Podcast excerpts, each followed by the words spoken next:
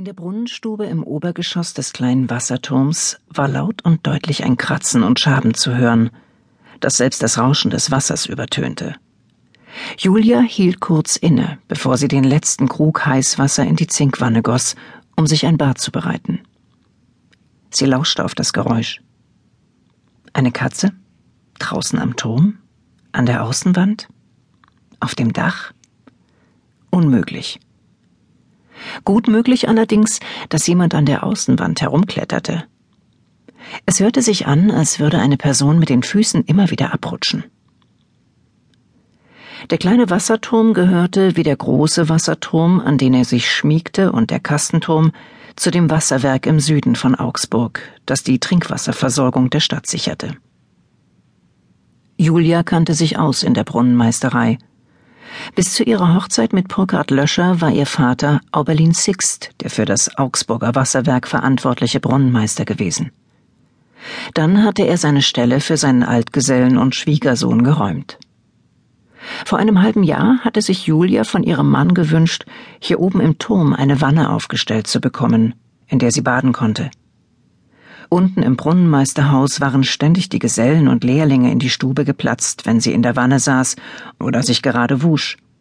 Sie hatte nicht abschätzen können, ob das zufällig geschah oder absichtlich, doch es war ihr unangenehm gewesen, obwohl sie manchmal ein Prickeln verspürt hatte, wenn die jungen Kerle sie, die junge Frau des betagten Brunnenmeisters, begutachteten. Dieser hatte der Bitte seiner anziehenden Gemahlin bereitwillig nachgegeben, um sie den Blicken der Gesellen und Lehrlinge zu entziehen und neben dem großen Brunnenbecken im kleinen Wasserturm eine Zinkwanne aufstellen lassen. Michael, der Altgeselle, hatte sie mit Lienhard, einem der Lehrlinge, über die Treppenspindel heraufgeschleppt, die aus dem Brunnenmeisterhaus direkt in den kleinen Wasserturm hinaufführte. Hier oben wurde Julia nicht überrascht, wenn sie sich abtrocknete. Hier riss keine Menschenseele die Tür auf, während sie sich ankleidete. Die Brunnenmeisterin seufzte zufrieden und warf einen Blick hinauf zu den runden Oberlichtern. Doch nichts war zu sehen. Das Geräusch war verstummt.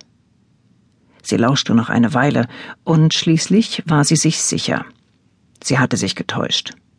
Sich das alles nur eingebildet. War überspannt.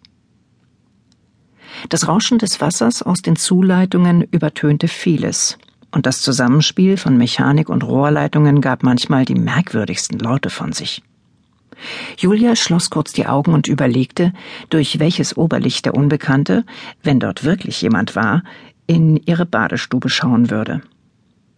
Dann drehte sie sich so, dass sie dem Rundfenster zum großen Turm hin den Rücken zukehrte. Sie stellte den Krug ab, öffnete die Schlaufen ihres Kleides an den Schultern, ließ es zu Boden gleiten, bückte sich und prüfte das Wasser in der Wanne. Es war noch immer kalt.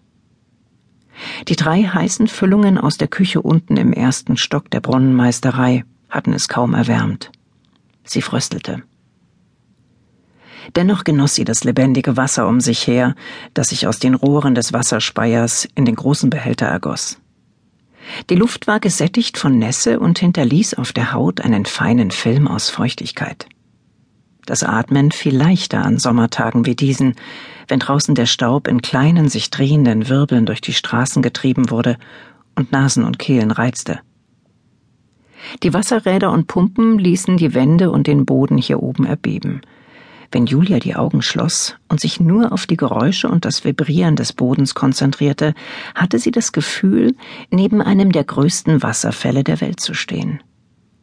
Julias Vater, der alte Brunnenmeister Auberlin Sixt, hatte ihr einmal erzählt, so fühle sich auch der Rheinfall bei Schaffhausen an, vor dem er als Geselle auf der Walz einmal gestanden hatte.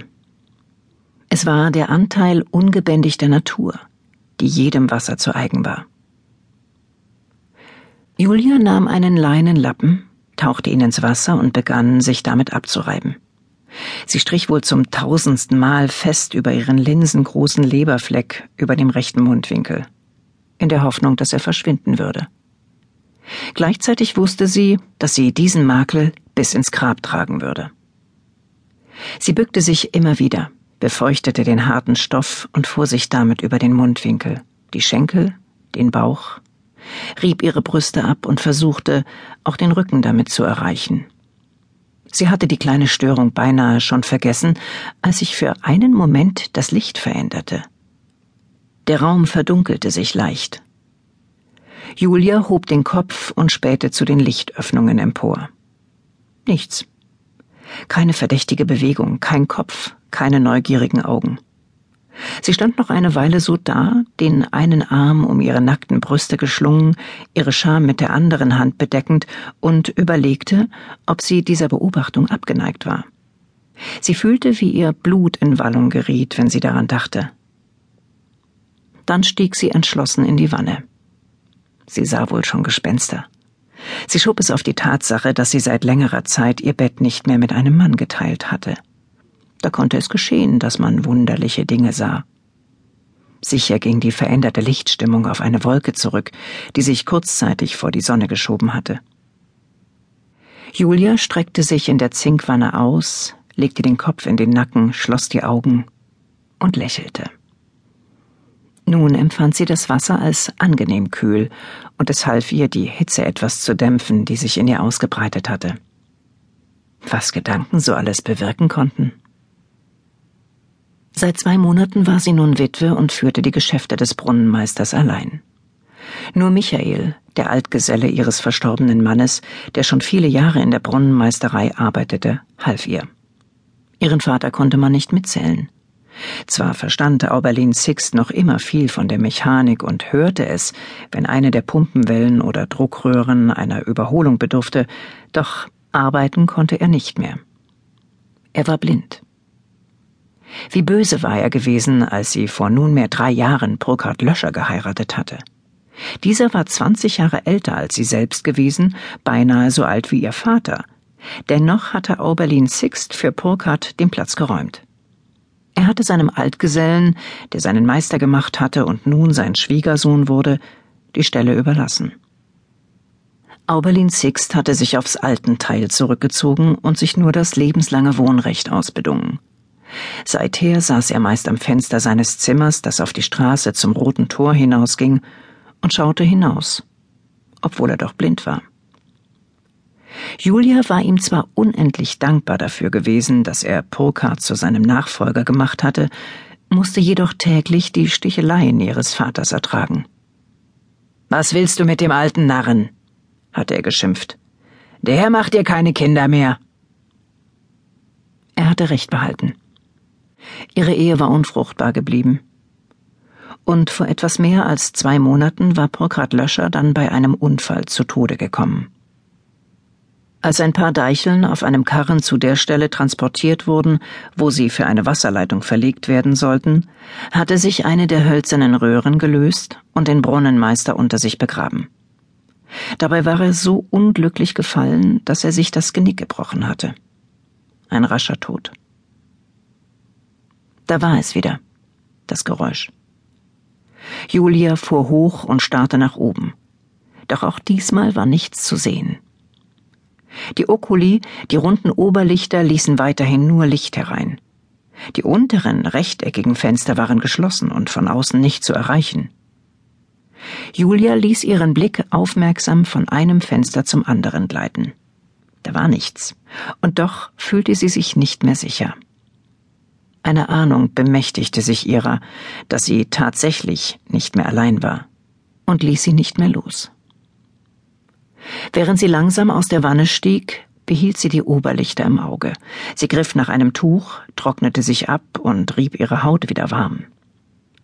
Sie legte gerade das Handtuch zusammen und wollte es über den Wannenrand hängen, als sie aus dem Augenwinkel eine Bewegung am Rundfenster nahe dem großen Wasserturm wahrnahm. Sie drehte sich nicht sofort um, sondern versuchte, sich so zu stellen, dass sie einen raschen Blick nach oben werfen konnte. Tatsächlich gewahrte sie einen Schatten, der aber gleich wieder verschwand. Aus Angst, den heimlichen Zuschauer zu erschrecken, wagte sie nicht, direkt zu den Oberlichtern hinaufzuschauen.